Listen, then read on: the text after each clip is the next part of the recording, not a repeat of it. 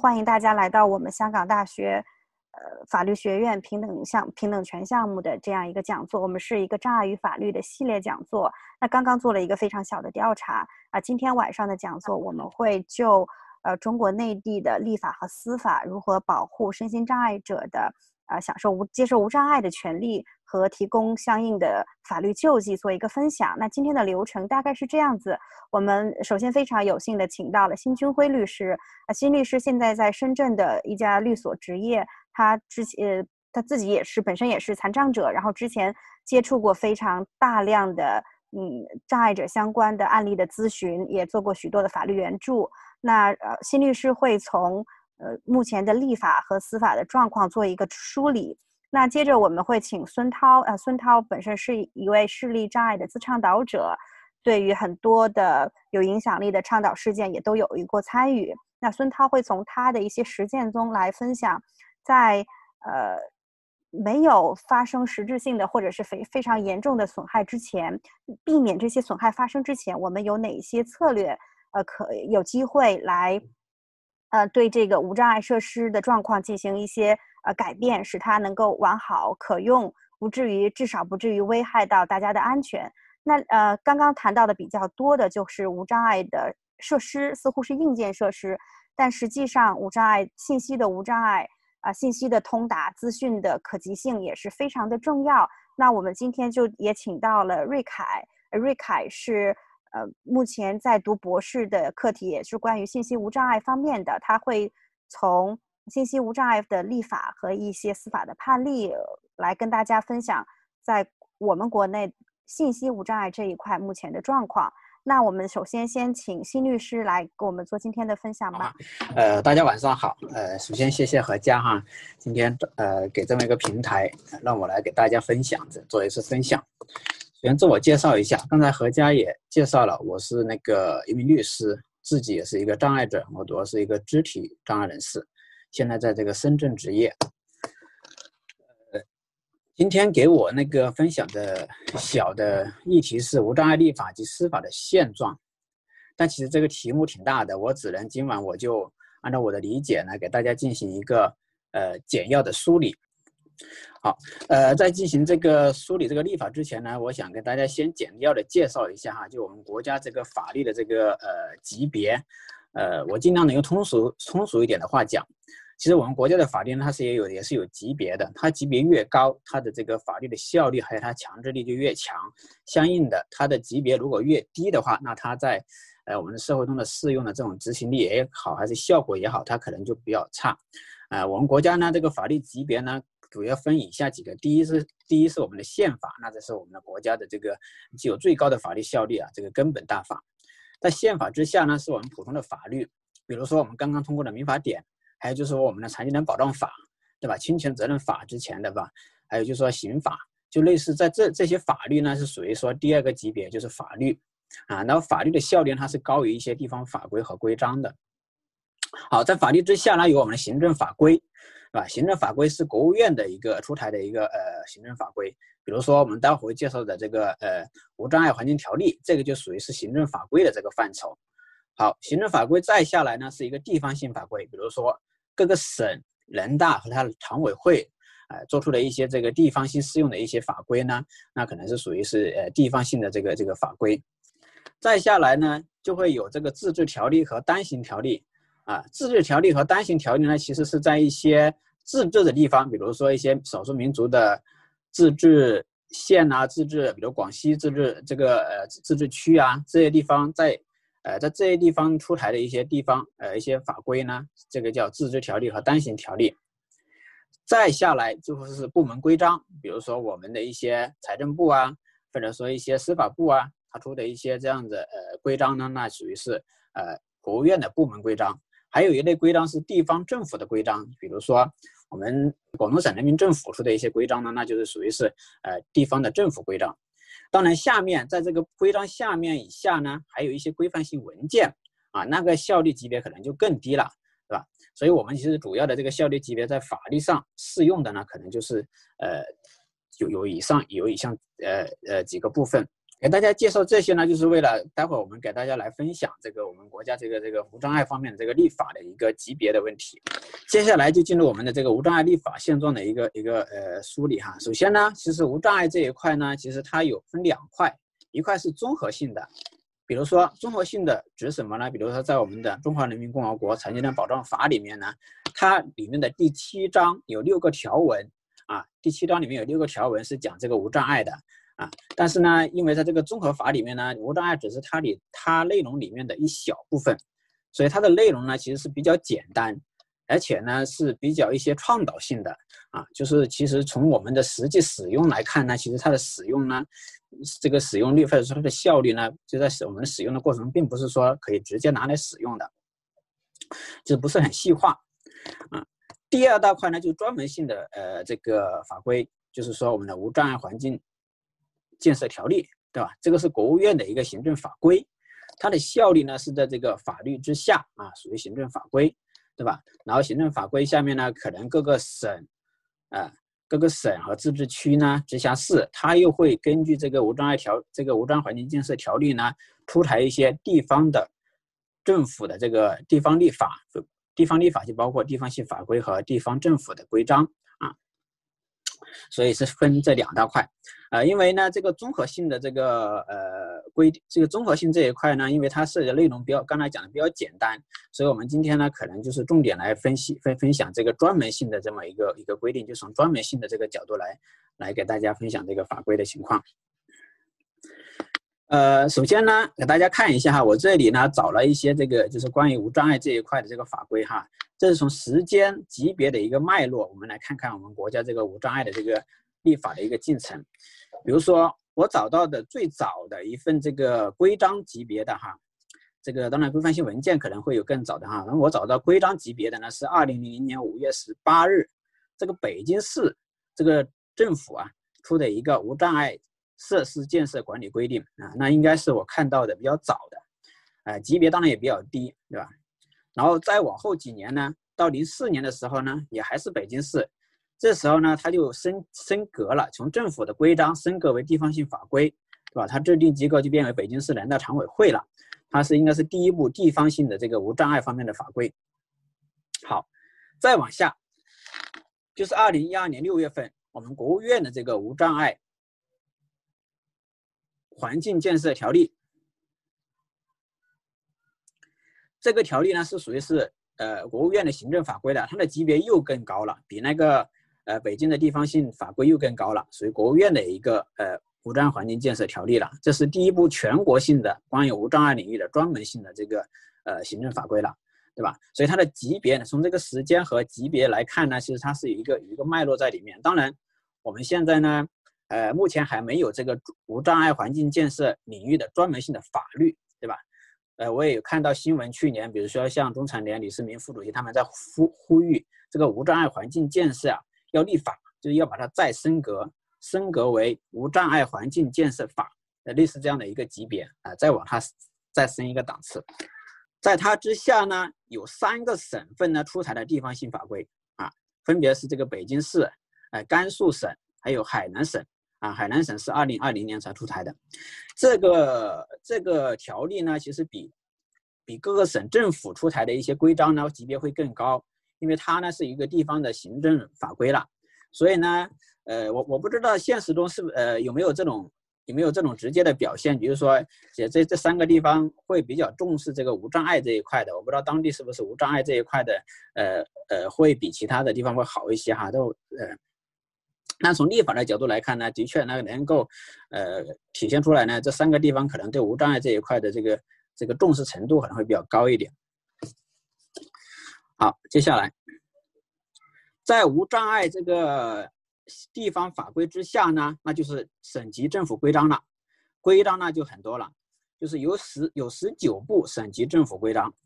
那目前呢，如果看的话，你看。呃，十九部省级政府规章加三个省有出台的地方性法规，总共就是二十二个这个省、自治区、直辖市这一级别的这个这个政府这个呃地方啊，出台了这个无障碍方面的这个专门性的地方法规，或者说、呃、省级政府规章。再往下一名就市级的规章，比如说较大的市啊，比如说一些特区啊，比如深圳市啊，或者一些省会所在的市的这个规章，那就更多了。这个我就没去统计了，应该有几十，肯定是有的。目前呢，有九个省、自治区、直辖市暂时还没有省级的地方这个无障碍的法规或者地方政府规章啊，就分别是刚才呃屏幕也看得到了，比如四川、重庆、贵州、广西和江苏。其实这几几个地方呢，我看了一些新闻，其实都是在制定中，在征求意见中，或者说在前期调研中，对吧？目前我没看到直接信息的呢，大概就还有黑龙江、新疆、西藏和云南这几个省啊，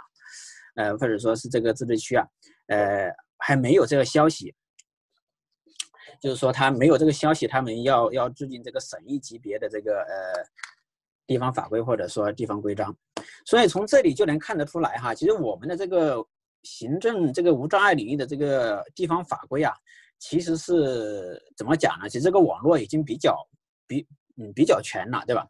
这呃这几个在制定中的过程呃在制定的省份呃中，如果他们全部制定完了，全国基本上对吧？绝大部分省呃这个自治区直辖市都有这个地方性法规了。按理说这个网已经已经织的比较密了，再加上。省省的下一级的这个市，那就更多了。好，无障碍立法的，刚才我们分享了这个这个粗线条的讲了一下这个这个无障碍立法的这个情况哈。接下来我就想分享一下这个无障碍立法的现在内容哈，从内容角度来讲，呃，第一个呢，这些内容呢，就无我们国家这个无障碍立法了，这个内容呢都是偏行政管理属性的，对吧？你看无障碍环境建设条例，还有特别是省一级的那些法规啊，名字都叫做。无障碍这个无无无障碍设施、无障碍环境设施，对吧？里面都是针对这些设施的建设、管理、维护这样的规定，啊，其实比较少有一些呃权益性的，比如说像一些其他法规，像赋予一些别人呃这些相这些群体，比如说残障人士的一些权益性的规定。所以它整的来讲呢，是一种具有行政管理属性非常强的一些规定，啊，规定了行政机关非常多的义务。但是呢，你要说这些义务对应的这些残障人士的权利呢，啊，直接可以作为一个请求的这么一个权利基础呢是比较少的。还有就是呢，涉及的部门非常多，但是呢，没有统一的归考部门。比如说这些无障碍的这个法规里面都涉及城乡建设呀、城管呐、旅游文化广电呐、交警呐，还有这些交通运输部门，非常多的部门。然后文法规里面还经常出现相关部门、有关主管部门。其实我们也不知道到底是哪些部门，所以说呢，呃，这部法律呢，或者说这些无障碍方面的立法呢，它它涉及的主体非常多，但是没有统一的一个一个说到底有哪个部门可以统一管理，啊，第三个呢就是缺乏这个权益保护性条款，这个权益保护性条款是比是是比较少的，啊，这直接会导致呢投诉之投投诉非常难。比如说里面的权益保护条款，可能更多的就是说你可以投诉，啊，你如果残障人士他觉得哪无障碍哪里不行，可以向相关部门进行投诉，啊，但是投诉呢会有很大的问题，比如说因为部门这么多，其实我自己之前就试过，有一些无障碍设施我都不知道到底归哪个部门负责，就根本找不到啊，你要你你你要你要去翻阅好多资料，要去打好多电话，你才知道，呃，这块无障碍设施可能归城管管好，你可能才能找到城管。找到城管以后呢，呃，你又不知道城管里面哪个科室管，因为它里面不同的科室是管不同的业务的。呃，无障碍的业务，其实在这些部门里面都是边缘化的业务，可能他们里面的工作人员根本就不知道无障碍条例这个东西，所以一问可能他们都都不知道懵了，都不知道这这个到底归谁管，可能都不知道。最后可能找到了一个科室之后呢，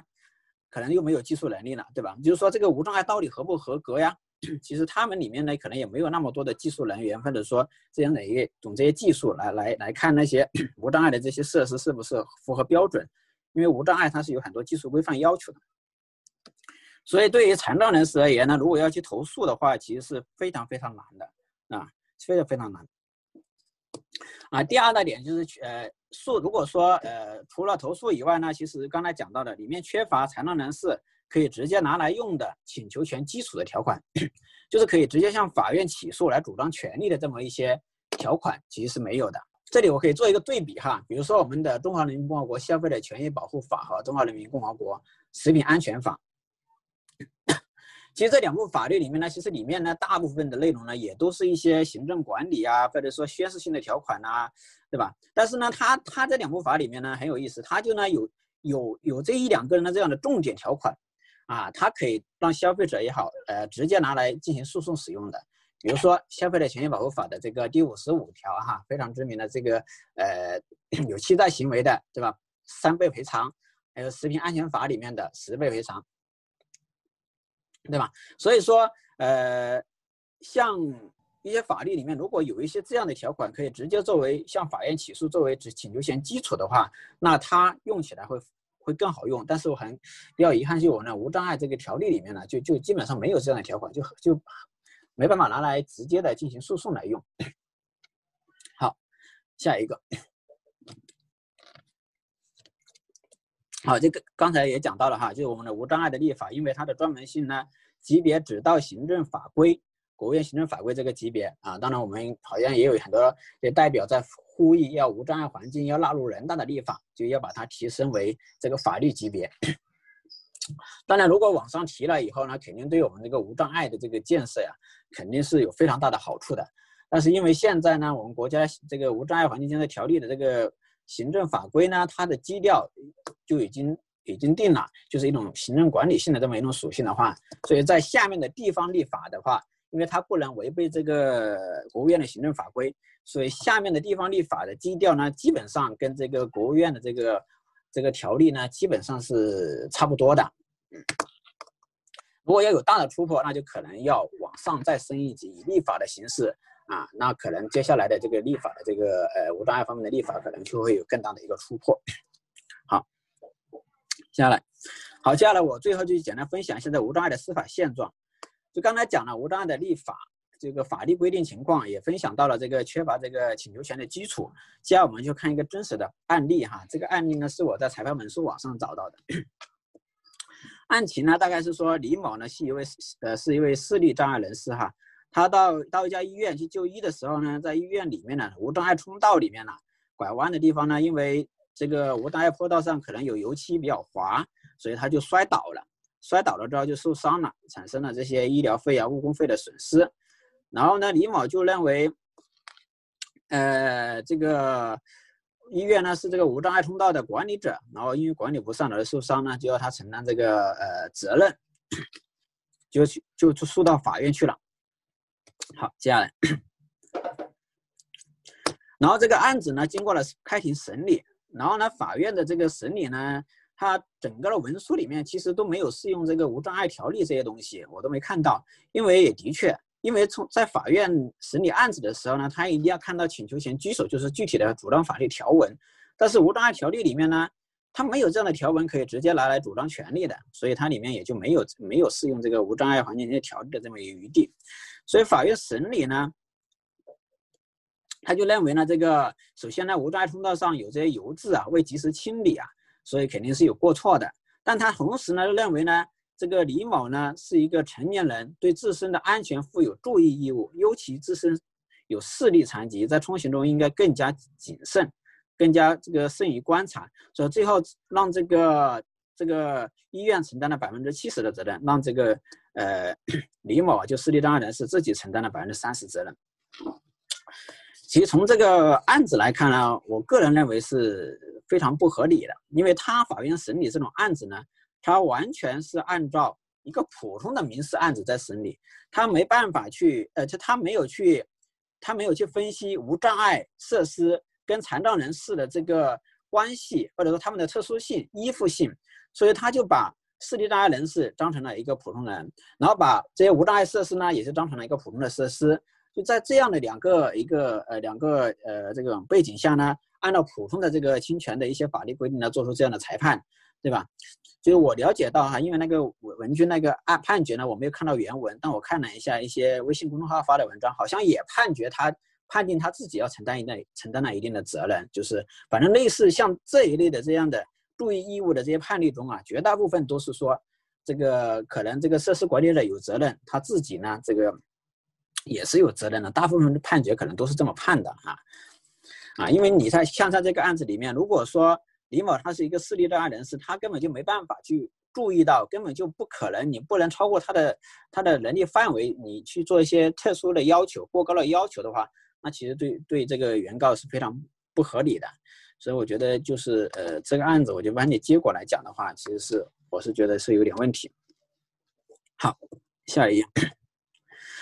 我们看法律依据哈，就是。呃，这个案子呢，其实是之前判的，是根据侵权责任法。但是我们现在呢，出了民法典以后呢，其实把那些侵权责任法都放到民法典里面来了。啊，民法典里面如果涉及到这个通行呢，无障碍可能有关的条款呢，可比如说这个一千二百五十六条，说在公共道路上堆放、堆倒和遗撒妨碍通行的啊，公共管理人不能证明已经到责任的，应当承担责任。还有一还有一千一百九十八条，宾馆、商场、银行、车站这些公共场所啊。经营者没有尽到保障义务的，应当承担责任。所以法院在审理，就可能我们认为审理涉及的无障碍这方面的这个案件的时候呢，其实它适用的法律其实是是屏幕显示的这些普通的法律，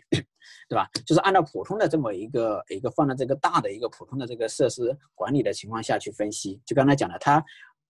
基本上不会去考虑残障人士跟这个无障碍设施中间的这个特殊的这种关系。好，下一个，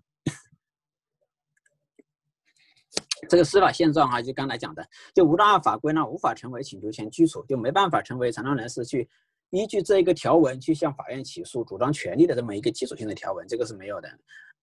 还有就侵权类的请求权基础无法体现当事人是与无障碍之间的关系，就说如果没有请求请求权基础的话，法院审理这类案子呢，就按照普通的。刚才讲的民法典的这些条文去审理，如果按照这些条文去审理的时候呢，他就根本没办法体现出来残障人士和无障碍这个之间的关系，所以他就只能按照普通的这个呃健全人或者或者说我们所谓的正常人健全人是跟这个普通的设施之间的这种侵权关系去处理。还就举证责任对受害方是不利的，对吧？这个举证责任就刚才讲的，如果说呃法院最后就认定这个呃。刚才案例里面的他，他如果他要去举证的话，那那对他来讲是很难的，因为举证责任像这种无障碍设施其实是一种特呃怎么讲呢？就是一些需要符合一定技术要求的一些设施，对吧？如果让让残障人去举证，其实是不太合理的。还有就是无直接损失，其实很难主张权利。就是说刚才的那个案子，还有说呃去年那个文军的案子也好，它是一定的产生了自己的巨大的人身财产损失以后。可能才能去主张权利，但是如果我们在现实过程中，好多就是没办没有产生直接的损失。我比如说我家门口就是有个坑，无障碍那里就是有个坑，我过不去，导致我没办法出门。那你这种东西的话，在法律上可能就会认为他没有给你造造成直接的这个人身跟经济上的损失，可能在主张权利的时候呢，就没办法进行主张了。所以说这个在司法现状上呢，我觉得就会会有这么几个问题。呃，好的，好像我的分享就就差不多就这样了啊，好像我的时间超了很多了，不好意思啊，谢谢大家。呃呃，不会不会，谢谢辛律师。其实辛律师帮我们普及了整个的我们的呃立法的这个系统啊，包括各个层级的法律哈。然后辛律师也呃分享了这个案子，其实这个案子和文君的案子是比较相似的。然后。呃，我不知道大家有没有注意到，辛律师在讨呃，他刚刚他的分享的时候提到了几个目前司法现状的一些难点，就是呃立法的一些难点，比如说，呃，有很似乎有很多在在普通人看来似乎有很多负责的部门，那我也不知道去找哪一个，或者是说包括辛律师提到的没有请求权基础，我不知道，呃，大家能不能理解这个意思？就辛律师可以稍微解释一下，因为似乎听起来比较专业。哦，好的好的，呃，就就比如说我们拿那个那个消费者权益保障法那那个条文来来说吧，比如说那个条文就规定了说，如果你这个消费者在这个购买服务或购买商品的过程中，如果服务这个这个呃销售商品和服务的这个一方呢有欺诈行为的话，那这个消费者就可以去法院起诉。那怎么起诉呢？怎么赔呢？直接就根据那个条文，比如说。消费者权益保障法有五十五条啊，要求退呃赔三倍的呃进行三倍的赔偿，嗯、所以简单总结来讲呢，就是说，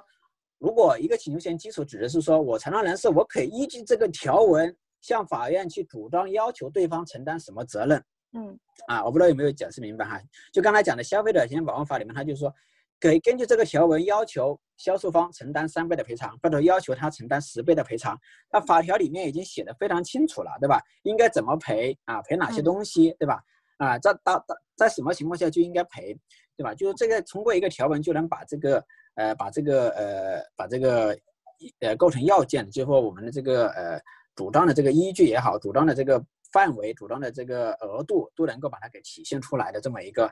一个条文，那比如说呢，我我们的那个无障碍环境建设条例里面它就没有，它很多的就是说你行政机关应该做什么，行政机关应该做什么，对吧？你你残障人士可以进行投诉，对吧？但是呢，它就缺乏说没有一条说，哎，我残障人士如果因为无障碍环境设施遭到了人身伤害的，可以向人民法院起诉。如果说呃，而且说而且而且而且里面规定，呃，这个举证责任由这个。无障碍设施的管理方或者建设方来承担，啊，他就缺乏类似这样的条文，他可以直接拿来向法院主张权利的这么一些条文。嗯，对，谢谢辛律师的解释，我想大家可能现在会比较明白、比较清楚一点了。然后，呃，么刚刚也有朋友问到刑事诉、行政诉讼还是啊民事诉讼的这个问题，我想孙涛，呃，孙涛现在可以开麦了吗？哎，可以，可以，哎。对，呃，孙涛自己呃在这方面有非常多的经验，包括说刚刚辛律师提到，可能我们目前的立法现状和司法的状况，可可能我们走民事诉讼也好，这样一个救济的渠道会似乎会有一些挑战，有一些困难。那实践中有没有什么样的策略来来帮助我们更好的解决这个事情？啊，孙涛，请开始你的分享好吗？好的，哎，呃，大家好，我是孙涛。呃，对，那个我就接着新律的讲吧。那个今天就重点跟大家来交流一下，就是在呃无障碍这个呃关于无障碍的一些权益的司法救济会有一些问题。那么这些问题在实践当中能不能找到一些呃对策呢？呃，对，就呃新律也提到，目前我们国家无障碍的立法的一个大体的状况，嗯，最突出的问题就是那个请求权基础的缺失，呃。这个就，呃，从整体的性质来讲呢，大家都知道有个叫《无障碍环境建设条例》，那它是什么？它本质上是一个呃行政法，就是说，呃，《无障碍环境建设条例》是解决的呃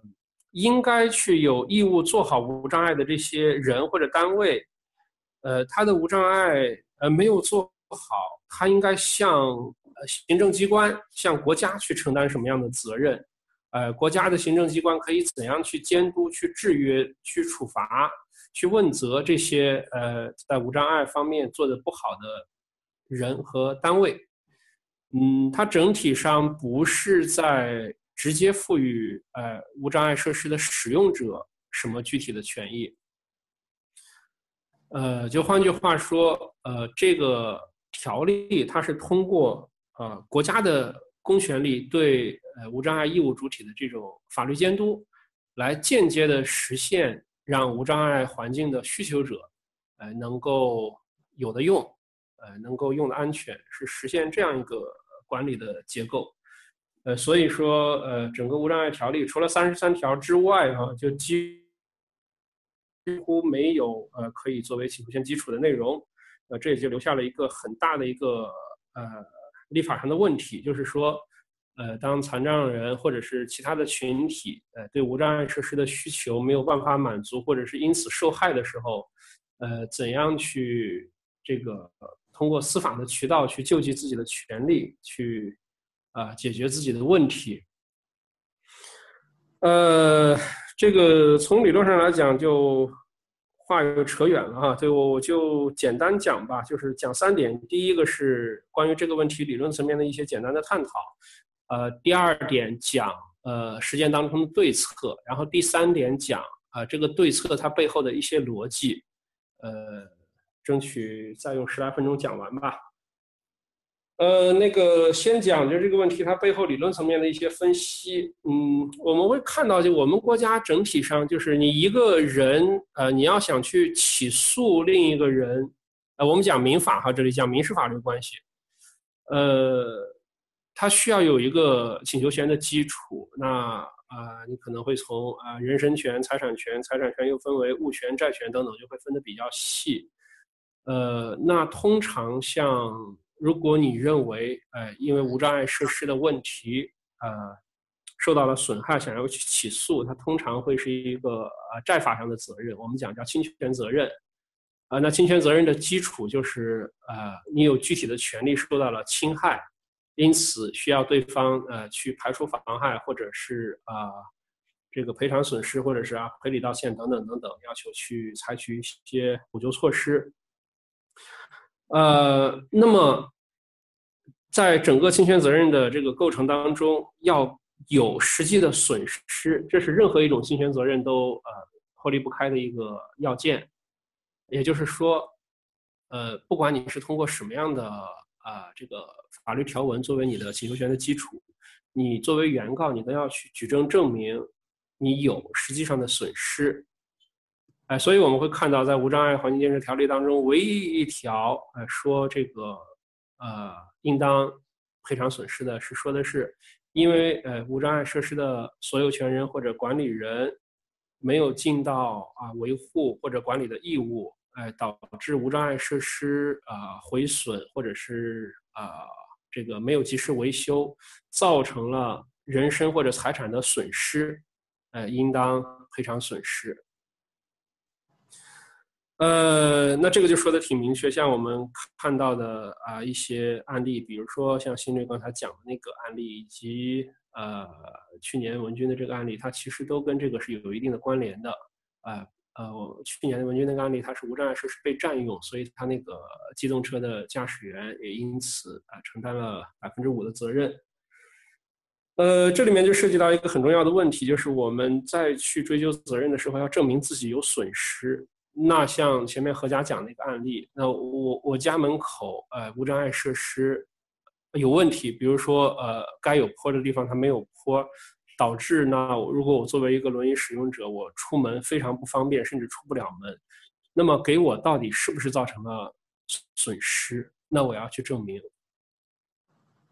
那现在我并没有因为呃在出门的过程当中摔伤啊，或者是有什么其他的啊人身的损害，哎，我也很难去证明我有呃一些直接的经济上的损害。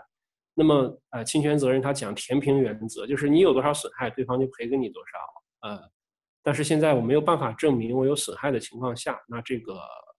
请求权基础，哎，在我们国家的民法里可能就很难去找得到。呃，国际上怎么去解决这个问题？就是国际上它是通过另一套机制，就是呃，当一个人他对无障碍呃通道有需求，然后他的家门口的无障碍通道又缺失的时候，那么他平等参与社会、平等出行的这种，呃，作为一个人的平等尊严，他应当享有的一种平等权受到了侵犯。呃，国外它是通过一套平等法的立法体系来解决了这个问题，就是虽然你没有直接的经济损失，但是你作为一个公民，呃，你去参与公共生活的机会和权利受到了侵犯，导致你事实上没有办法去平等的参与社会生活，因此，它是对人的尊严的一种侵犯。它是从这个角度去论述，进而会认定构成侵权，造成了损失，哎，所以要啊赋予当事人这个请求权基础。那我们国内的呃立法在这块目前是空白的，当然也有很多学者在去推动，呃，去立反歧视法等等等等，呃，那这是一条路子，就是从立法角度去推，哎，然后实践当中也有很多人在尝试，呃，比如说，呃，哎，会有一些案例哈，我就不不举例了，对，就会去从一般人格权的角度去论证，那我作为一个无障碍呃使用设施的使用者。我没有办法使用这个无障碍设施，导致我公共生活参与受限，是对我的人格平等、人格尊严、人格独立和自由的一种侵犯，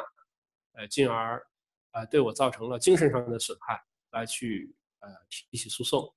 呃，但是目前看就是整个呃一般公众在这个问题上的认知还是比较保守的。那我们讲就司法实践它的判决，就很大程度上。法官也是人嘛，就是他其实是，呃，就是整个社会文化认知在司法层面会有很深刻的体现，因此在没有非常非常细的法律规定的情况下，法官会更倾向于认为，呃，这种侵权是不成立的，它没有造成呃很严重的损失。对，特别是如果诉求是走去认定这种行为对残障人构成歧视，呃，其实它非常非常难得到司法上的支持，这也是目前的一个困境。好，呃，第一点讲完了，就是目前的一个呃司法实践当中的困境跟它的一些理论上的基础。然后第二点讲，呃，怎么去破解和应对。呃，前面呃新律也谈的比较多，就是呃无障碍的这种。管理的法律法规，它更多的是行政层面的，它不是给呃无障碍设施的使用人赋予特定的权利。就换句话说，我们国家呃不承认残障人享有无障碍权，就是说它没有很直接的这样的表述。哎、当然这个我们看这个呃残疾人权利公约，包括它的很多这个一般性意见，就是呃国际上对无障碍权这个提法。呃，相对也是比较慎重的。就这个，这个权无障碍作为一项权利独立存在，嗯，并不是很主流的一种提法。呃，在这个背景下，就是当民法上的请求权基础很难找到的时候，那呃，以何家讲的那个案例，当呃像很极端的、很明显的、直接的人身和财产的损失发生之前。呃，我们只是因为无障碍缺失导致我们呃参与社会生活受到了限制、不方便或者是成本高，在这样的背景下，我们有没有办法去解决问题呢？那呃，就只能两条路嘛。一条你是去推动立法的完善，比如说推动反歧视法的出台，哎等等，就是让那个请求权基础存在。另一方面就是你要把一个民事的法律关系转化成一个行政的法律关系去解决。呃，变成行政法律关系之后呢，很可能它就变成了一个具有刑求权基础的可诉的具体行政行为。而这时候，我们借助行政机关对无障碍义务人的管理和监督的权限，来间接的实现自己的权益的维护。呃，举个例子，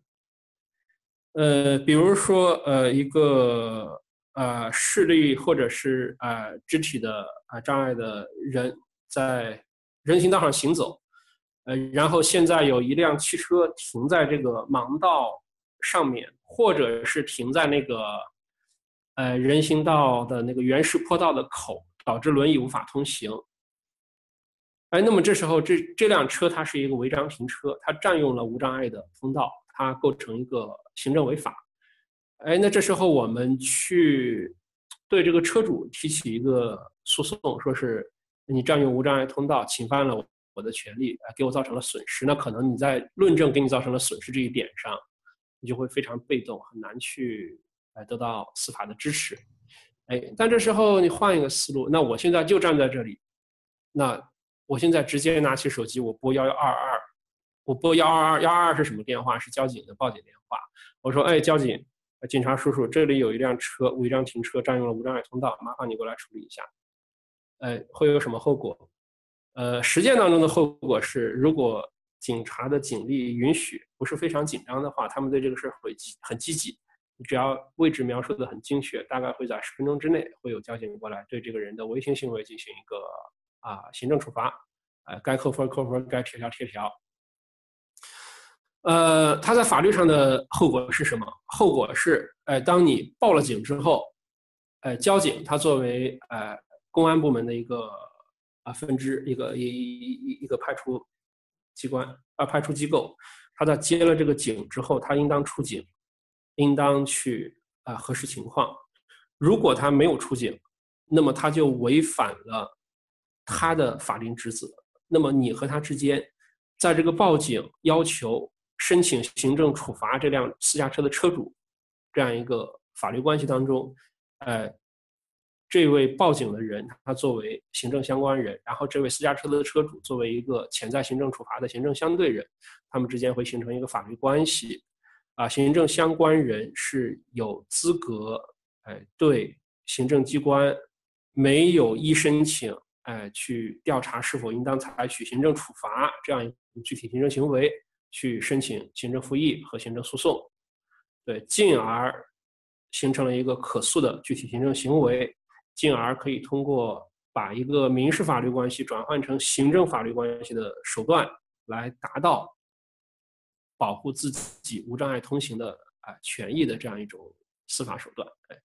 当然，大家可能会觉得这个案例就有点极端，就是一个人他在路上走着，怎么就会有那么大的啊 动力或者是意愿会去报警，然后又去跟警察死磕？那呃。回到刚才何佳讲的那个例子，就是如果是呃一个轮椅使用者，他的家门口的无障碍通道被破坏或者被占用，那么当我找到这个无障碍设施的所有人或者管理人，我跟他提出交涉，希望他能够恢复原状，按照相应的法律法规，哎，让这个无障碍通道能够正常的通行。但是对方呃不予配合的时候，那么我就可以去哎依据相关的法律法规去找到。这个义务主体的监督者，然后去申请让这个监督者去履行监督职责。这个监督者是行政机关，哎，通常都是一个具体的行政机关。然后我让他去对这个义务主体进行监督问责，哎，比如说去新者申请，哎，对这个义务主体进行一个行政处罚。哎，或者是呃，让他去履行监督的职责，哎，等等等等。总之，这时候就会产生一个具体行政行为。然后，当这个具有监督或者执法权的呃单位不去实施他的职权的时候，那么他就构成一个行政不作为。哎，这种行政不作为，呃，有时候在很多案例当中是可诉的。那即使不可诉，他可能也会借助啊信访或者其他的一些机制，呃。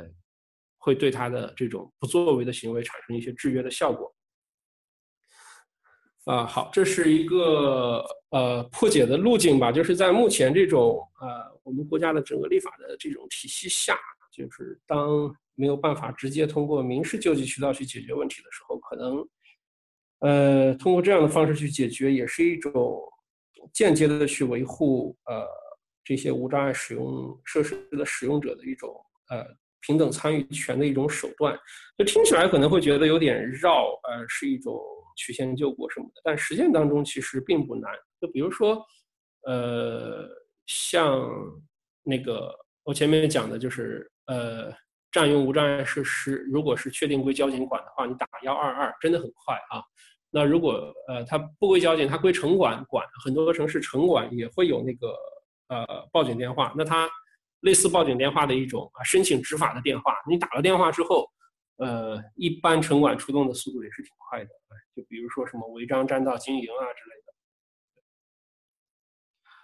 好，呃，第二点就讲到这里吧。然后案例也比较多了，就比如前两天，呃，那个我看有个公众号叫“少数派说”，呃，就发文在讲，呃，当这个无障碍设施被占用或者不完善，但是还没有造成呃。重大损失的时候，我们是不是真的能束手无策？他讲了作者，呃，他举的例子是那个作者就通过打幺二三四五这个市长热线的方式，在呃不同的城市，他讲了可能有四五个城市去举报无障碍设施的问题，然后得到的回应和呃作者自身的一些经验。大家要感兴趣的话，可以去翻阅一下。好，呃，最后几分钟讲一下，就是。呃，这个对策背后的一些逻辑吧，就是说，呃，大家可能呃会有疑问，就是为什么我们会有一些人呃去在路上遇到有车停在那里，就会去打幺二二报警，或者遇到无障碍设施不完善，就是会去打幺二三四五投诉，呃，它背后究竟还有呃怎样的一种思维上的？这种更深刻、更深层次的逻辑在里面。呃，首先我要去讲，就是呃，你不管是去报警也好，去投诉也好，通过各种渠道啊，比如说去什么呃地方政府留言板去呃发帖啊，或者是去通过媒体曝光等等，就综合的，只要是合法合理的，呃，不管是司法监督还是舆论监督，还是其他的途径。呃，不见得是只有无障碍设施的需求者才有权去做，而是所有的公民都有权去做这件事情，这是一种呃公民监督权的体现。呃，为什么说它是一种公民监督权呢？就是呃，我我问大家一个问题啊，大家可以去思考，就是比如当你明知这是一个无障碍通道，然后当你又遇到啊、这个无障碍通道被人占用，或者是呃被人呃破坏，然后明明有人有权限去管理它，去维护它，但是又没有做的时候，你会怎么想？对你，有的人可能会觉得啊，这个东西不应该这样啊，为什么？呃，监管部门不来管理呢？呃，这个这些人素质怎么这么差呢？哎、或者是，哎呀，这个东西很严重啊，这个要是有人磕着碰着了怎么办？你可能会有担忧。但是在我们国家的这种文化当中，会去对这种事情看到之后就采取行动的人其实是很少的。它背后的原因很复杂，可能跟我们从小受到的教育，呃，是一种规训的，然后我们尽量。不要尿尿，你说。呃，也可能会和就整个，呃，大家会觉得，呃，这事儿它不是我的事儿，应该是有关部门在监管，我不应该去，啊、或者我也没有权限去参与这些事情。呃，它背后既有我们历史文化的原因，也有一种很无奈的现实，就是说，很多人在遇到这种公共事务的时候，他会觉得，那不是我的事儿。哎，它背后有一种更深的逻辑是什么？这个城市它是有权者啊，掌权者当局的城市，它不是我的城市。这个国家它是哎当局的国家，它不是我的国家。为什么会是这样一种感觉？就是说，如果他觉得这个城市是他的城市，那么他是这个城市的主人，他应该看到这个城市不完善的地方，就跟看到他家里边有灰尘，他就想把它扫干净一样，他会有一种啊主人翁想要让它更好的心态。但是我们中国目前的情况就是，很多人其实呃不是这样一种心态，它它背后有很深刻的历史文化的原因，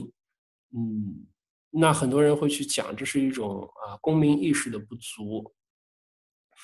呃，我在这里不是想要对这种心态有过多的批判，呃，因为涉及到公民意识，它背后就还有一个很重要的问题，就是说，呃，我们讲。呃，无障碍设施的问题也好，还是其他的问题也好，那你要想具有这个意识的前提，很重要的一个前提是，人们要去相信自己的这种参与和表达，比如说这种投诉、举报，或者是啊打个电话、发个帖，它是有效的。人们要有这种信心，才会去做出这个行为，才会把自己想要公共参与的意识转化成一种呃实质上的行动。那这个信心从哪里来？这个信心一方面是，哎，我们有很多，呃，别人做了成功的事情，我们通过口口相传或者是传播的渠道看到了，建立起了这种信心，知道自己这样去做也是 OK 的啊，会有效的。那我就要把我的城市、我的国家变得更好。另一种很重要的是，哎，这个人他是否具备。这种公共参与的能力，也就是说，当一个人既没有通过别人的有效行动得到这种信心，然后他自己也缺乏这种经验和能力的时候，那么这个人大概率在遇到这种啊公共问题的时候，比如说无障碍设施的堵塞或者被占用，他不会产生很强烈的去呃用自己的行动去改变现状的这种意识，进而也不会。付诸实践的行动，对，也就是说，这种呃，去呃，公共参与的意识跟自己的信心、跟自己的能力之间是一个互为因果的关系。所以，呃，解决这个问题的话呢，第一，可能需要有经验做了一些事情的伙伴去多多发声。像少数派说前两天发那篇文章，作者把自己的经验、经历写出来，告诉大家怎样做。是有效的，哎，去打消一些人的顾虑。那市长热线打了，可能就是个花架子，哎，那至少作者的经验会让大家知道，他不见得是如此。然后第二呢，就是那些有经验、有经历、哎，有能力的伙伴，去跟大家分享怎样做才能让这个事情更有效，是一种有效的、安全的，不会给自己带来麻烦，而且是受欢迎的、被认可的、有价值的一种，哎，社会公共参与的行动。嗯，对，就是比如说，哎，他会很细节，那那市长热线怎么打？打过去之后说的时候应该注意一些什么？有哪些要点？哎，比如说，呃，在我们的生活当中遇到无障碍设施的问题的时候，我怎样才能找到它的义务主体是谁？就是谁应该为这件事儿负责？以及当我们跟这个义务主体交涉无果的情况下，我们想把它转化成一个行政法律关系，或者是采取一种监督手段的时候，对他有监督权限的是谁？哎，是城管，是交警啊，是住建，还是什么市场监督，还是市政啊？等等等等，会有很多的部门。那到底归哪个部门管？那这是需要有一些专业能力的。那像新律前面讲到，他作为一个专业的律师，可能有一些呃。自己一时半会儿都判断不清，还需要去查资料啊，还需要去了解，呃，这其实涉及到一些专业的能力。呃，当我们社会当中的很多人对这种专业的能力，呃，不见得他有这种专业的能力，但至少当他需要的时候，他能够，呃，通过一种渠道获取到这些专业的能力，比如说他有很便捷的渠道可以得到咨询，或者是他有现成的资料可以去看。那么他通过间接的经验去习得这种能力的时候，他就会，哎，对他去实施这个公共参与的行为就会有很大的促进，继而让他去提高自己公共参与的意识，去，哎，做出一些努力，让我们的社会变得更好。他这里面就会形成一种从哎能力到信心到意识再到行动的一种正向的反馈机制。对，所以哎，这地方就会有一些很微妙的事情。那。呃，当我们去抱怨这个啊、呃，政府在一些事情上没有作为、没有做好的时候呢，呃，可能有一个很重要的命题就是，呃，一个政府是什么样的水平，跟这个政府治下的公民，哎、是什样怎样的素质，在某种程度上是正相关的。对，我不是在替那些呃懒政或者是哎、呃、在无障碍做啊、这个设施维护上。管理上不作为的政府去开脱，但是我只是讲，那在我们国家的这种哎政治管理体制，短时间也不太可能有什么变革的情况下，呃，其实我们能做的东西更多。啊，换言之，我会去认为，呃，相比于哎在无障碍领域，相比于目前呃整个司法救济渠道的啊这种局限，以及立法上的一些不足。嗯，作为每一个公民，呃，是否有这个意识或者能力，把现有的这些呃救济渠道去打通，反而是一个更值得去提升的呃方向，或者说，呃，可能是造成整个社会的啊无障碍状况一直不尽人意，可能是一个更重要的一个啊卡点。对，就再换句话说，呃，与其花特别多的精力去呃指出在立法和司法当中的局限和不足，去推动呃立法和司法的进一步的改革，那可能花同等的精力去推动呃公民，特别是无障碍设施的使用者、需求者，去提升公共参与的意识和能力，可能会呃有更多的效果。通过将现有的呃法律利用起来，将一些已经呃这个制度上存在的渠道去打通、去激活，可能会有更多的效果。好，呃，哎呀，又说了好久，抱歉超时了。好，就到这里。啊啊，谢谢孙涛。因为孙涛其实自己在这方面是有非常多的经验的，就是自己做无障碍方面的倡导是很多经验的。他本人是一位视力障碍者。然后在二零一二年左右的时候，孙涛当时呃铁道部购票那个铁铁路公司购票的网站幺二三零六是刚刚开始网络购票的时候，呃发现呃市障人士用不了，那个时候孙涛和一些呃视障的小伙伴就有做一些呃倡导。呃，联络包括也有尝试过通过司法的方式去倡导，其实可能刚刚孙涛比较多的也是从公民参与的角度来谈。那他提到了一些具体的策略，今天确实时间比较短，没有办法全部的详细的展开。那我刚刚看了孙涛提的一个呃公众号叫少数派说，啊，他也是一个青年的残障，呃，那个一个青一个呃线上的残障小组吧，是一群青年人组成的。他们孙涛在那边做过一些分享，大家可以去找一下。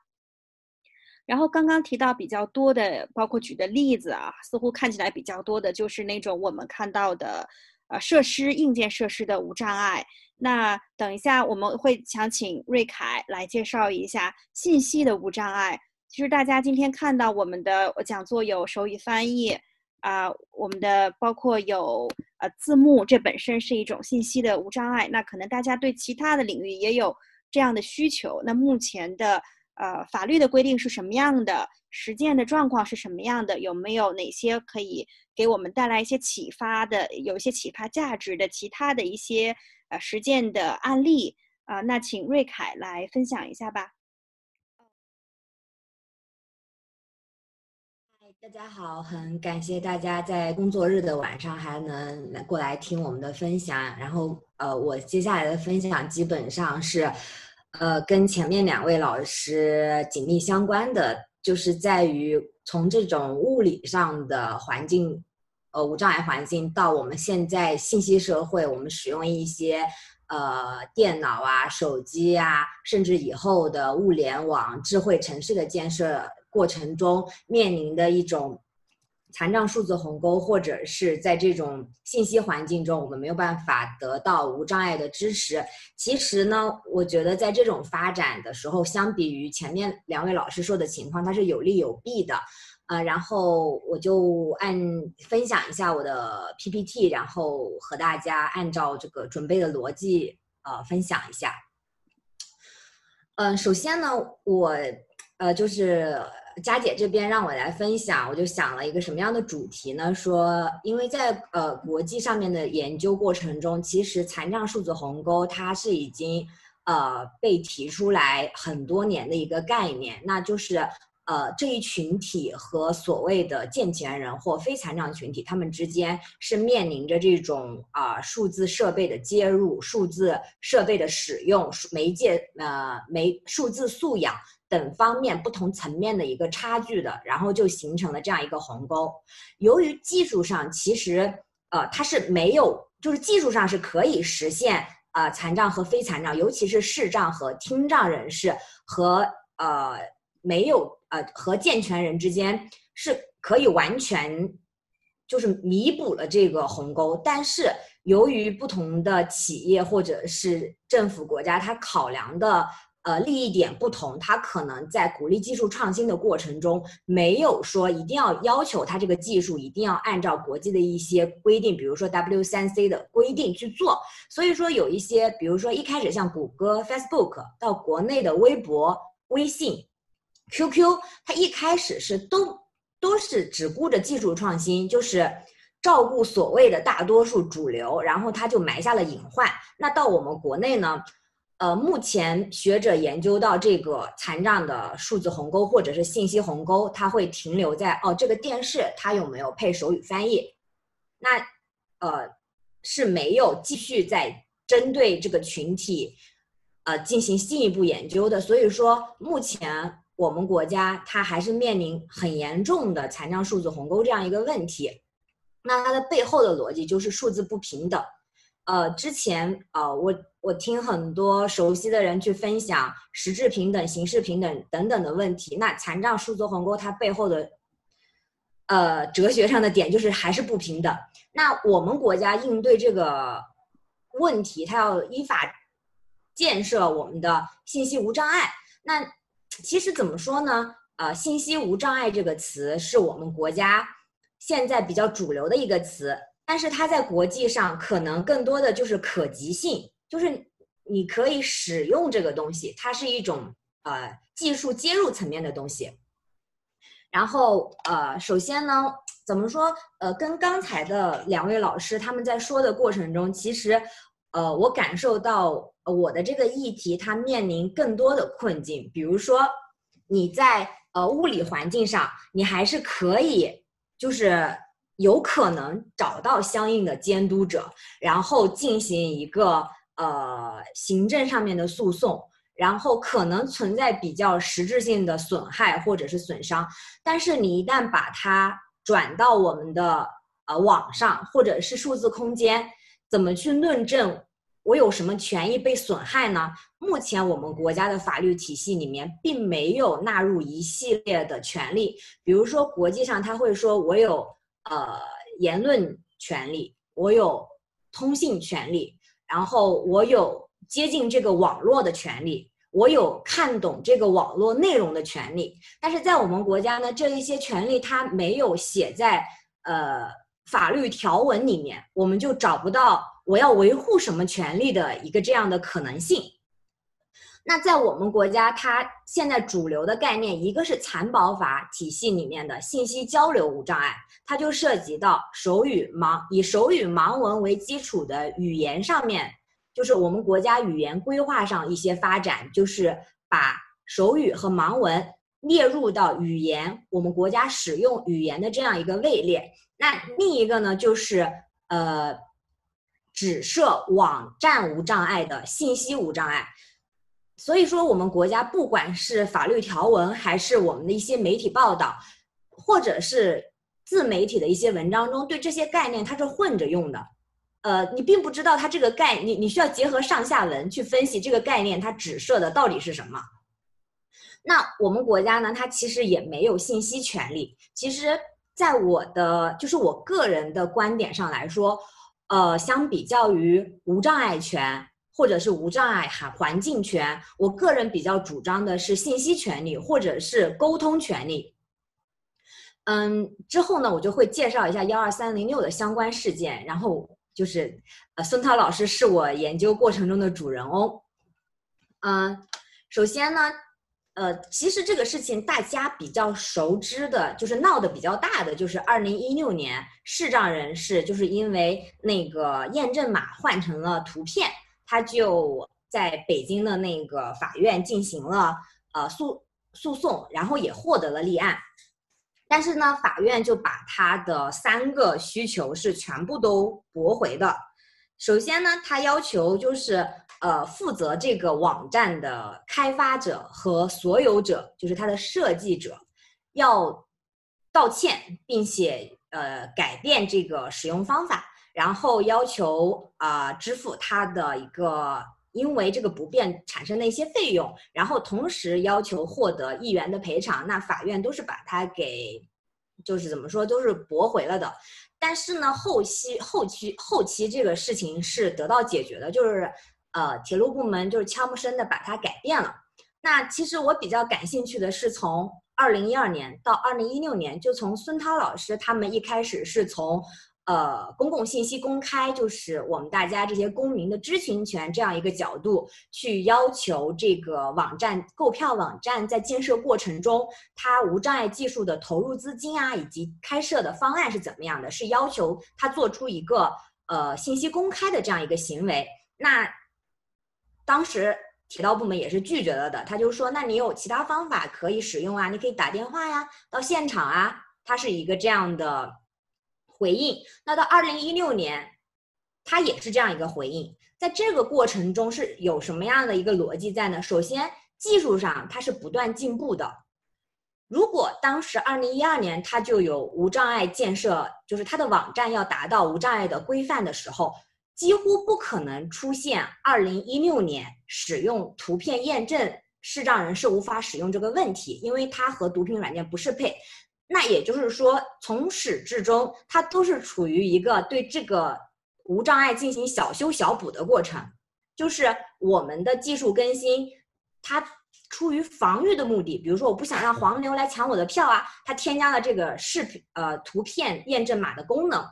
但是它没有想到。无障碍的技术标准，或者是视障人士的需求，就是这个理念。就哪怕这一这些这些年中，技术在发展，我们的公民的意识在发展，但是它义务主体它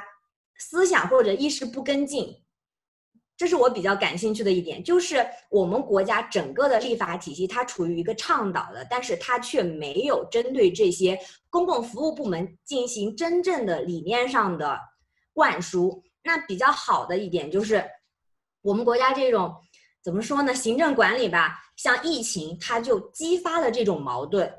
可能不是说障碍群体面临的困难，比如说在疫情期间，大家都上网课，就因就有人因为贫困不能购买 iPad 或者是智能手机支撑他的孩子去，呃，参与到网络课堂中，导致那个孩子跳楼啊身亡。那因为在疫情过程中，所有人都要使用健康码，就因为有老人不能使用这个健康码，而被公交车赶下台，赶下他的公交车。那这种种种社会就是。比矛盾比较突出的悲剧性事件，它可能就推翻，就是推动了我们国家一些比较低层次的政策或者是法规的出台。比如说，就去年底的关于适老化方面的一些行动，他就关注到了老年人在这个信息社会中面临到的问题。但是这个在我看来，它还是一种小修小补的动作，就是技术明明可以实现的东西。却现在很多的科技公司、政府部门、公共服务机关，他却不愿意提前做这样一个，呃，怎么说呢？优化，他要等到国家意识到了这个事情的严重性，由国家的部委发出直接的命令，甚至是点名监督某些单位，比如说银行或者是 APP，它才会去做这样一个技术上的改善。那，呃，我这里列举出来的残保法和无障碍环境建设条例，就是刚刚呃两位老师不断提到的这样一个呃法律法规。其实它怎么说呢？嗯、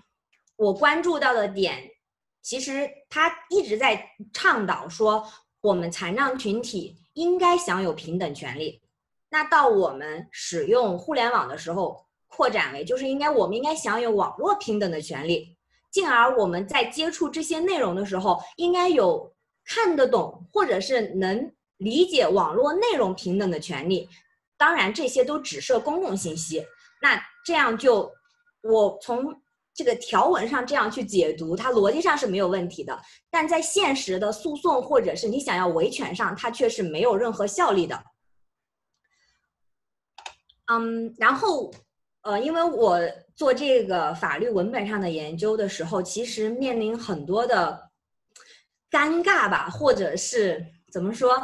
呃，就是一些无奈，那就要去看其他国家他们是怎么做的。那比较典型的可能就是美国，嗯、欧盟，呃，然后英国，然后澳大利亚或者是德国，他们可能会比较先进哦。日本也很也比较先进。因为这些国家可能它，尤其是日本和新加坡，它可能会提前就领先我们很多进入的老龄化。然后关于无障碍和老龄化，它所有的措施基本上是一致的。比如说你人到老年的时候，你的各种能力退化，你的听力会逐渐减弱，甚至成为全聋。那你需要的社会进行的无障碍的支持基本上是一样的。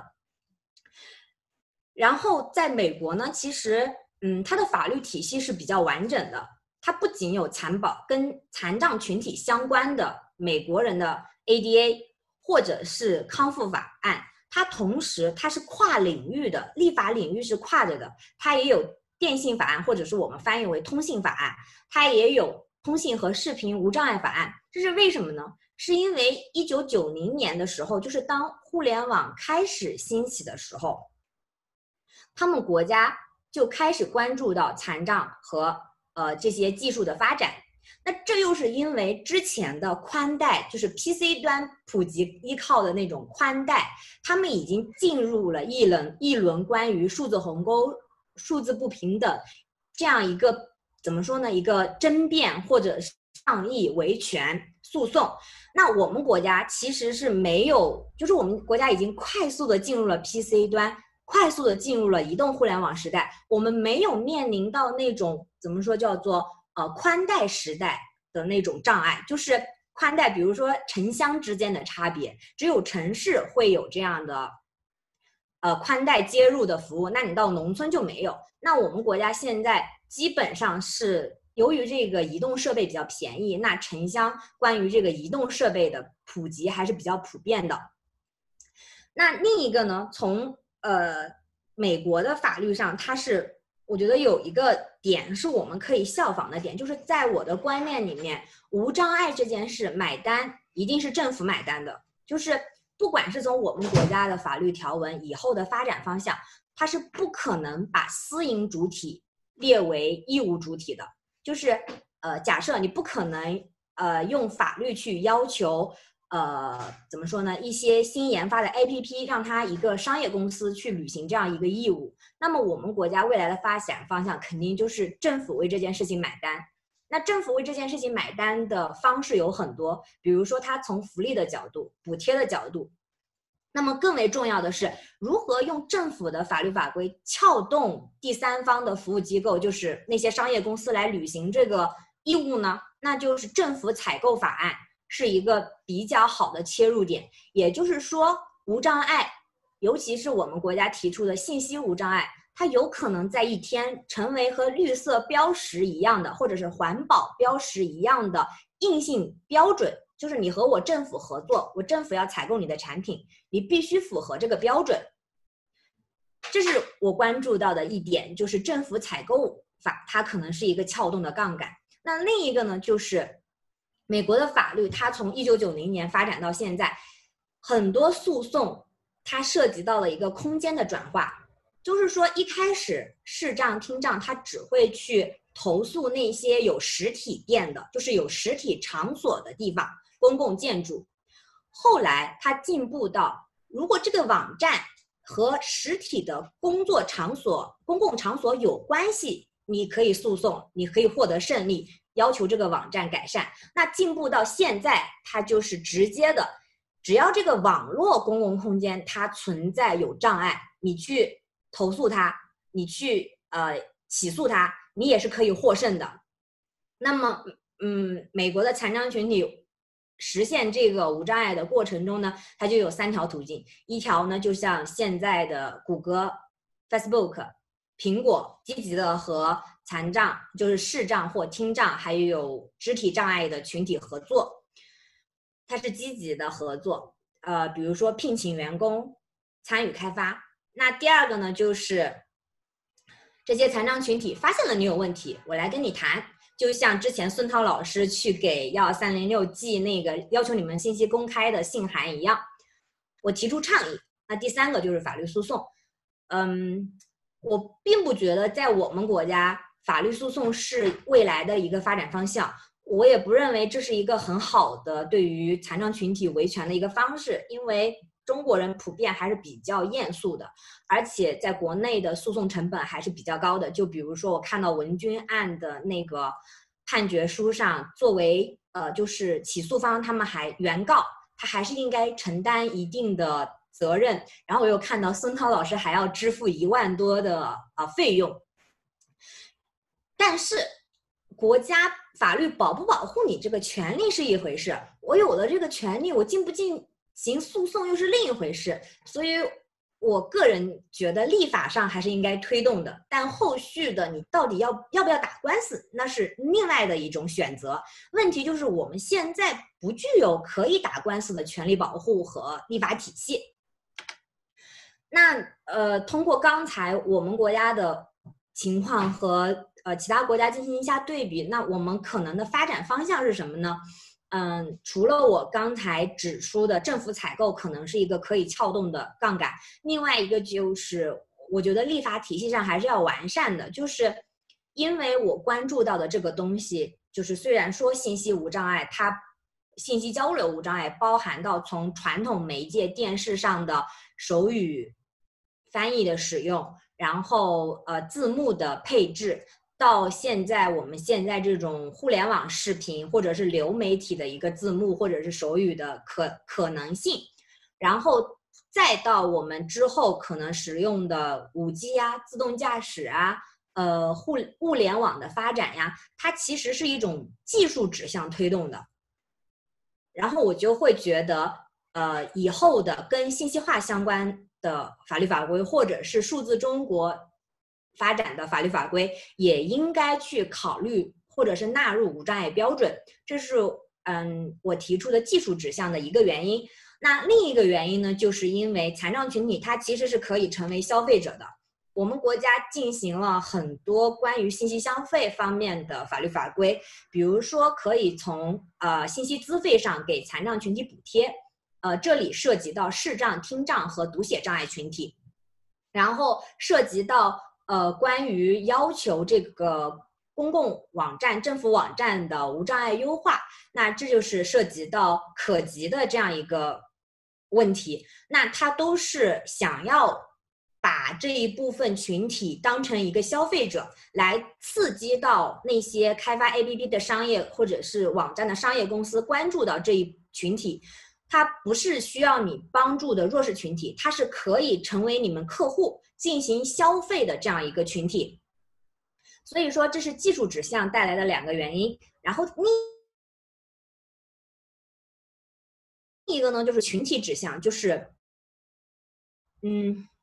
议题的时候，在国内它是一个很小众的议题，就是涉及到残障数字鸿沟，但它背后其实涉及到的人群非常广泛，包括老年人、呃儿童、呃甚至包括性别中的女性。那这个数字鸿沟其实是很广泛的。换句话说是什么呢？也就是说，需要这些群体结合起来，一起去推动我们使用这个。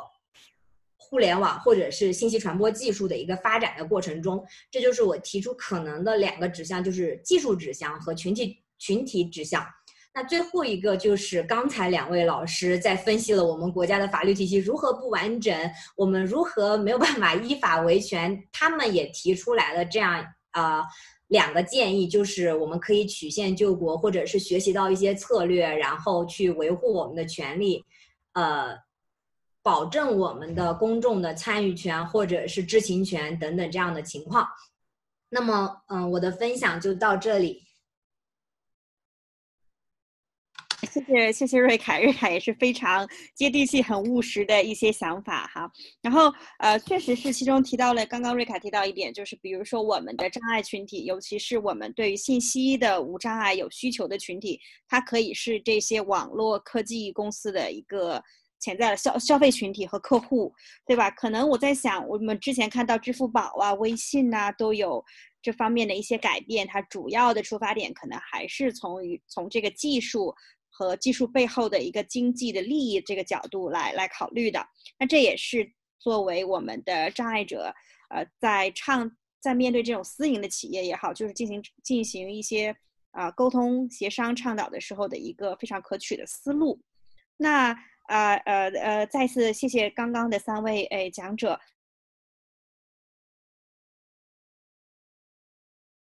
因为其实我也看到了，我们今天参与的也有可能有一些其他的朋友在这个领域也有一些呃实践的经验，或者是有一些研究。可能我刚刚看到呃宋奕晨，宋宋奕晨他是也是呃刚刚有呃就是普通高考向。呃，视力障碍视力障碍学生提供合理便利之后的，相当于是比较早的一波进入普通高校，通过普通高考进入普通高校学习法律的呃视力障碍的学生。那奕晨对这个事情，对无障碍相关的事情也有一些研究，对吗？奕晨想要有什么观点想要发表，或者是要补充吗？哎，好的，何老师，能听到我说话吗？啊，可以听到。哎，我就是。呃，想对咱们今天的主题，然后我有两点补充，然后我先简单说一下，就是一个是咱们前面的三位老师都提到了，说是，呃，咱们在无障碍这方面的法律救济上是存在很大问题的，但是我也就是今天注意到了一个事情，就是咱们的人民检察院在推进那个无障碍的公益诉讼。呃，它这个公益诉讼不仅针对这些物理上的设施的无障碍，也针对信息无障碍。呃，就是他们物理物理建筑上的这些无障碍，他们可能主要针对这种车站码头这种公共场所。如果说你这个呃相关的管理管理部门，包括住建呀，或者说城城管呀，他们没有对于这个。呃，设施进到一个无障碍的很好的建设，呃，咱们检察院现在是已经开始试点，会给他们发检察建议，如果他们不整改的话，是可以提起行政公益诉讼的。呃，这一点是咱们这最近一个最新的进展。然后是在信息无障碍方面，就是，呃，浙江省杭州市人民检察院。在今年的一月十四号发了一个文件，呃，他们是发了一个叫做《关于在信息无障碍领域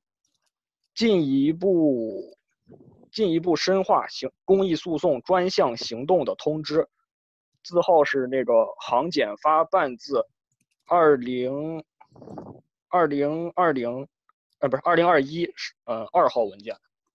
呃，就是。咱们现在检察院对于无障碍的事情其实挺关心的，呃，我意思是，就即使是说像咱们前面发生的那种，就是没有发生损害的情况下，呃，我个人是觉得咱们可以，就是在新的这种情况下，咱们可以试着向检察院投诉，呃，看检察院是有可能帮咱们管这个事情的，啊，这是我就是说的。第一个问题就是一个咱们国内的这个无障碍公益诉讼领域的一个最新进展，然后第二个事情是我也想跟那个各位老师讨论的一个问题，就是我前两天也注意到了咱们呃就是文军先生的这个案件，呃，他这个最终的判决是认为文军先生应当自己承担百分之四十的责任。他这个判决理由中有一句话是说说，这个，嗯，大意就是说，残障者应当应当承担比常人更高的注意义务。嗯，他们可能是基于这种更高的注意义务，推导出了这个文军先生应当承担比常人更高的责任，所以才让他自行承担百分之四十的责任。然后，呃，我就想。我觉得这判，反正我我个人觉得是非常不合理的啊。然后是我就想跟咱们各位老师，包括呃新律呃孙涛老师，我看还有其他那个王瑞姐，包括何老师，咱们就是我是想把这个打掉的，因为我觉得就是为什么凭什么能让这个残障者承担更高的注意义务？就是无论是在民法上，还是宪法上，还是法理上，它都是不能成立的这个问题。然后，呃，我就想跟各位各位老师探讨一下，就是咱们民法上这个注意义务究竟是怎么认定的？哦，就是咱们能不能把这个推翻？因为文军先生的案件，呃，判决到现在还是在六个月的申请再审期间之内的，就是虽然是二审了，但是他这个事情还可以继续推进。嗯，就是咱各位老师。觉得这个事情有没有进一步推进，把这个案子翻过来的可能？啊，我就说这两点啊，谢谢何老师，非常感谢何老师能给我这次发言机会。啊，不 会不会，谢谢奕晨也提出了两个很重要的问题，我正好也是说今天有机会可以一起来探讨。啊，一个就是说关于最近出的，包括最高检以浙江省为例来讨论的这个无障碍的公益诉讼，其实我也想问一下，我因为我看到丁鹏老师今天也来哈，想问一下大家，包括今天的几位讲者，对于这件事情是怎么来看的？对于检察院提起公益诉讼这个事儿，它未来它可能是一种咱们啊残障者个人和残障组织可以。可以用的一种新的救济渠道吗？还是说它可能在目前还没有完全的公开，至少没有公开层面推广的情况下，我们有哪一些觉得可以，我们的需求可以让它变更好的一个状况？所以我想问一下大家，呃，因为我知道新律师其实比较早，很早也就关注这个问题，包括对于无障碍的，是就是社会组织、残障组织针对无障碍问题提供。提起公益诉讼啊，包括针对其他的权利问题提起公益诉讼，就是呃，新律师都是有关注过的。我想问一下，新律师对这个事情您是怎么看呢？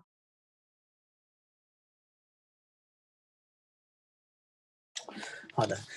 呃，其实对于检察院公益诉讼这个事情呢，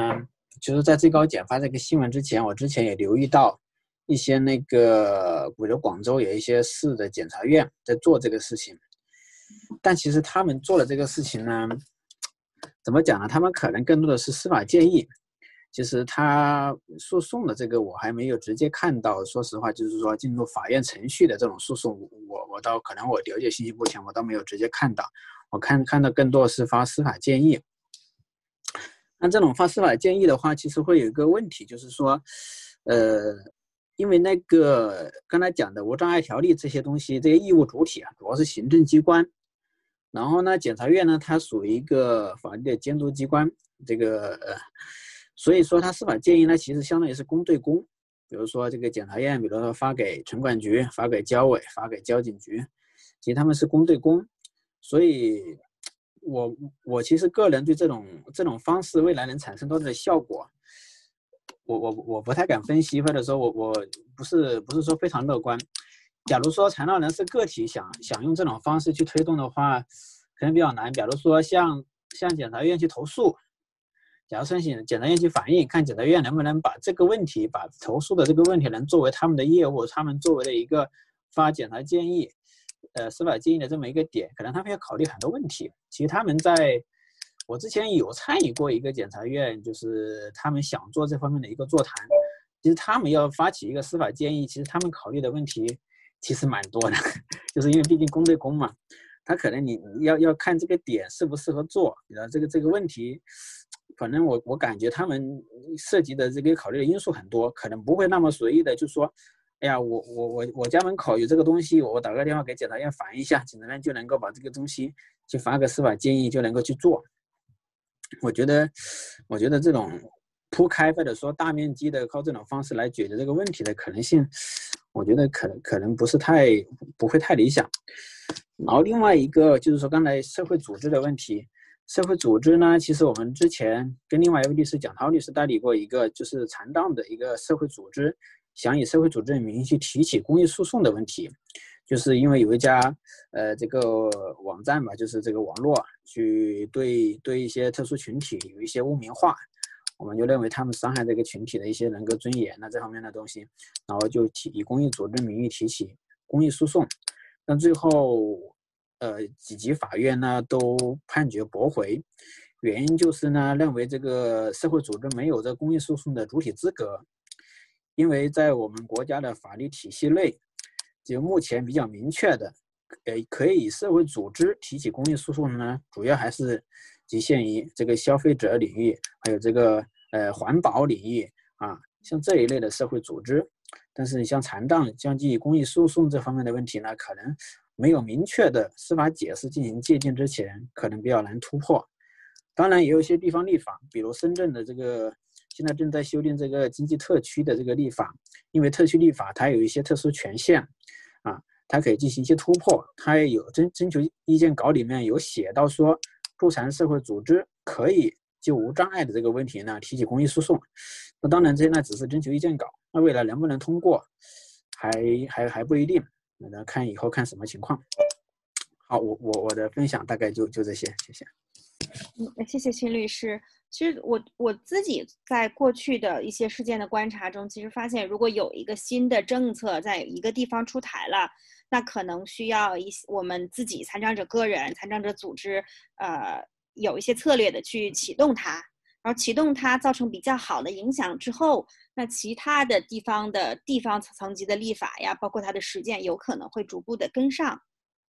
对，呃，那丁鹏老师也可以补充一点点，他丁鹏老师想要补充一些关于无障碍诉讼的思考，哎，您可以开麦吗？还是我来看一下？好的，我我可以听到吧？啊，可以。呃。刚才听了军辉，还有还有瑞凯，还有大家的分享，还有呃那个申涛，我们都是老朋友了。呃，我有一点有一点启发，因为我想，为什么无障碍的诉讼很难？是因为因为我本人是研究国际人权法嘛。从国际人权法的角度来讲，国家承担无障碍建设的一个义务，它是一个渐进的义务。因为理由大家也很也其实很容易明白，那就是你要去做整个城市的无障碍改造，呃，加装直梯。或者是所有的网站、手机 APP 的这种无障碍的应用，那其实是要投入很多资源的，而这个投入资源是需要一个过程，你不能因为法院一个判决，突然，那法院这个判决应该怎么判呢？是判令十天之内、一个月之内、半年之内，所有的道路都要改造完成吗？这个是法院没办法决定的事情，法院动用不了这么多的社会资源和公共资源，所以基本上。在国际人权法，就是残疾人权利公约的角度来看，它是允许国家有一个渐进的过程，去推动投入资源，慢慢的去做无障碍改造。但是国家你要承认，你愿意去做这个事情。所以说，军辉分享有很多省啊、市啊在做这样的规章制度，我觉得这是一个还可以算看得见的进步，对不对？呃，这个是为什么它通过法院诉讼来比较难解决的一个问题。但是，呃，其实咱们理解公约的人里面就知道，跟无障碍同样相关联的还有一个概念叫提供合理便利，那就是，呃，无障碍还没有实现的时候，你要立即去做一个合理的调整。如果拒绝提供合理的调整的话，那马上就构成歧视，这个是更容易去推动法院去认定侵犯、呃、一般人格权，就构成了这种对平等就业或者是教育或者是别别的这种平等接受公共服务权利。这个我觉得在可塑性上可能是更强一点。这个是就无障碍与合理便利到法院去救济。那另外回应一下这个检察院去提起公益诉讼的问题，我也是觉得，嗯、目前还。看还不好说，它有很积极的效果，但是又就像我刚才说的，军辉也说这是公对公的问题，对吧？因为无障碍的建设本来就是需要很多公共资源投入的，我们公众的倡导、公众的认识是一方面，那如果检察院能够愿意去在这个方面多关注，那至少比起好些年前，大家觉得无障碍好像就只是残障人的事情，只是一小部分人的事情，只是帮助弱者的事情，比起那个时候。那现在的认识会不一样，对吧？检察院会觉得说，这是一项涉及重大公共利益的问题，只有涉及重大公共利益的，他才去提公益诉讼嘛。我们把这一个理论进行突破了，那就好像以前大家觉得环境污染是无所谓的，因为经济发展更重要，脱贫更重要。那现在觉得环境污染是一个很大的公益问题。同样的，以前我们觉得无障碍好像只是给一小部分人用，那现在我们觉得无障碍是一个重大的公益问题。我们抓住这个过程当中的一些。理念的突破，然后再结合这一个国际人权公约里面的一些理念，再结合我们民法典里面关于人格权啊，关于这个呃平等保护的一些新规定，我觉得还是有一些可以可以做的空间吧。我们今天这个会其实就相当于把大家的共识又捋了一遍啊，把一些策略再去分享一下，然后把把一些概念可以再澄清一下，大家再去想主意，还是可以再去做一点的，这是我的一个收获吧。啊啊，谢谢谢谢丁鹏师兄，啊对，呃其实刚才丁鹏师兄提的那一点啊，就是检察院来出面处理这个事情，它其实还是有效力的。我在想说，检察院在公共部门中的它的一个地位或者角色，它或许比残联对吧，说话可能还管事儿点儿，呵 呵这个呃开玩笑的一个想法哈。刚刚啊，程晴呢就提到了，就是接着议程那个话。话题就提到了，包括文君那个案子中那个判决，就是你作为一个啊、呃、自己作为一个身心障碍者，你要是你需要使用这个无障碍的设施，但你之前自己没有去确定它能不能用，所以造成的损害，你需要自己承担一部分注意的义务，而且法院二审判的是百分之四十的这个自己的责任。那程晴，可能我觉得可能包括在在场的很多朋友也会觉得有。这个判决似乎传传递了一种价值，就是说，啊、呃，你残障者个人需要为你的残障来负起责任，这是你自己的问题，你应该来照顾好你自己。我觉得这个似乎有这样一种，呃，价值，就是这这个价值取向呃在里面，然后。呃，刚刚包括一晨讲的问题，我也在想，因为我之前我自己这是我的一个问题哈，我之前也在看那个我们国家的，包括经济社会呃那个经社文公约的像一些履约的报告，他也提到对于这个司法人员有进行一些人人权意识的培训，然后我在想，呃，包括现在也有一些社会组织和企业一起在做残障意识的培训，那像文君这个案子，包括刚刚。啊，新律师分享的另外一个视力障碍者的案子，这中间似乎法官不管，当然法律规定本身有没有请求明确的请求权是一个问题。那具体这个中间，呃，残障者自己的责任和设施的使用者、管理者中间的责任，他怎么去平衡和分配？似乎法官是有一个很大的裁量的空间在这里。所以我在想说，有没有在这些问题上，其实。它是某种程度上是传递着一种价值价值的取向，有没有可能说，在整个司法系统里面，司法人员他其实也应该进行这种残障意识的培训，或者说有没有可能把这种软的这种意识的培训纳入到所谓的无障碍城市建设的整这个整个的计划中？我不知道这个是不是可可能会是一个呃建议的方向，或者是司法实践中可以去，就是大家可以去推动和努力的方向？孙涛会。嗯嗯，对，关于那个文军的案子，我就呃拉到两句，就呃大家看到那个判决里面讲，因为呃文军本人作为呃轮椅使用者，因此应当具有更高的呃注意义务，所以承担百分之四十的责任。就呃我看到这个结论的时候，感觉也蛮扎心的。他那个当时在跟朋友聊，我就说他这个逻辑就呃类似于一个强奸案发生了，然后法官说。那你明知你自己长这么漂亮，你还不多加注意，嗯，因此你自己也有过错，就好像是这一种受害者选择的结论，呃，感情上大家都不能接受。我我能理解大家的情绪，但是我要讲的是另一个东西，就是，呃，理论上法官判案子是三段论，然后啊大前提小前提出结论，但实践当中不是。实践当中是先给了结论，然后再去给自己的结论自圆其说，去找证据，然后找呃找找找找理论，找法条，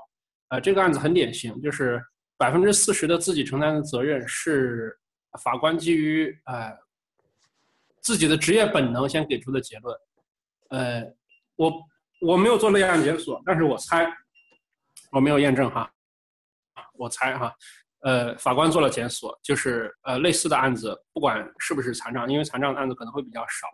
就一般的情况下，呃自己就是百分之四十的责任，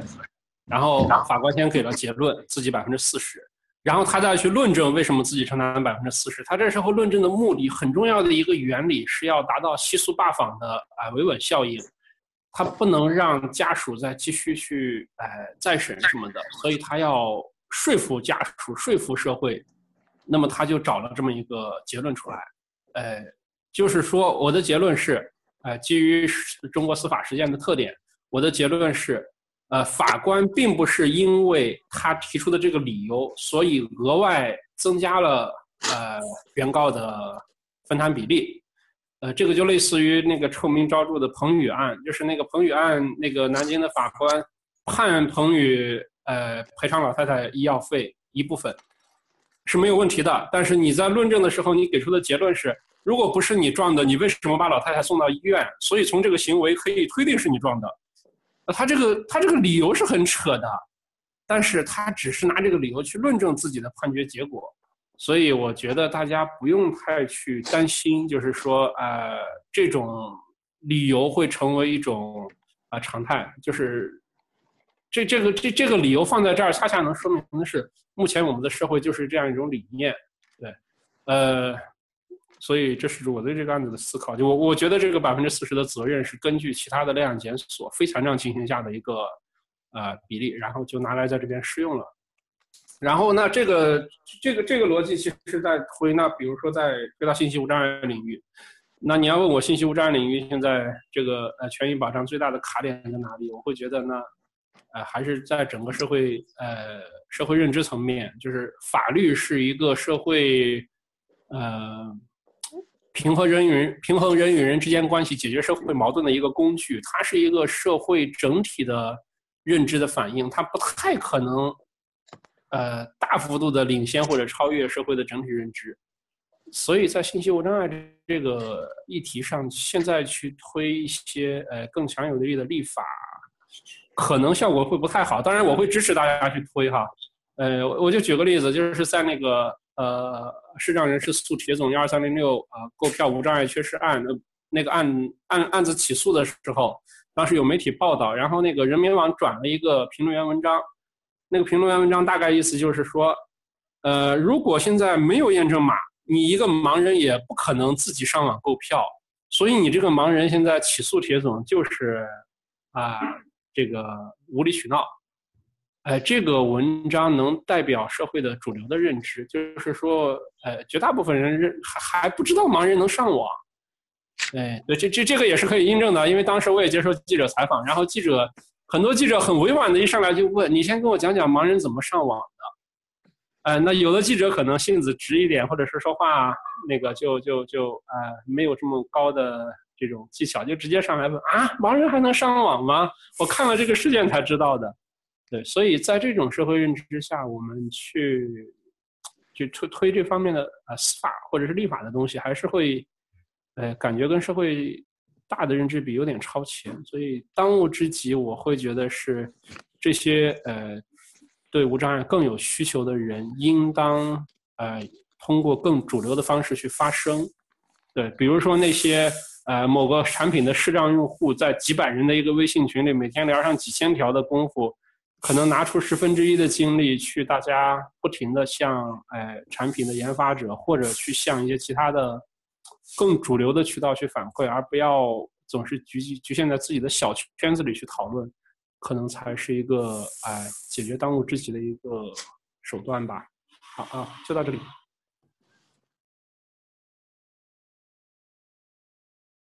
回到那个有同学提问美国关于这个谁买单的问题，还有刘明老师刚才说到，呃，技术指向的问题，就是在美国呢，它是这个样子的。首先，它是要求，就比如说那个康复法案五零八条款中，它是要求所有使用联邦资金开发的电子网络信息技术产品